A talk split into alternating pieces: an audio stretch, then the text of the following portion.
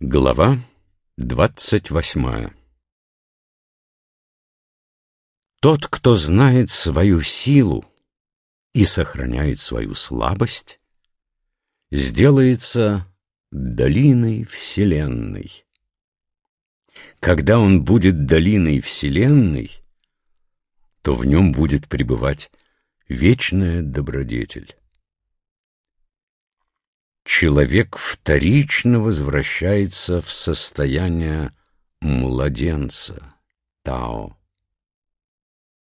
Кто знает глубину своего просвещения и остается в невежестве, он сделается примером всего мира.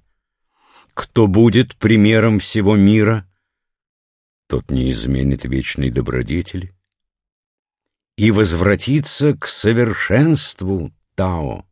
Он познает славу его.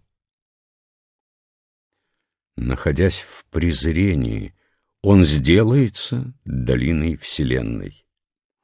Кто долина Вселенной, тот будет доволен только добродетелью и возвратится в совершенную простоту. Когда эта простота будет удалена, то из него выйдет превосходный сосуд. Если святой муж употребит его, то сделается начальником. Вот почему великое установление никогда не уничтожится.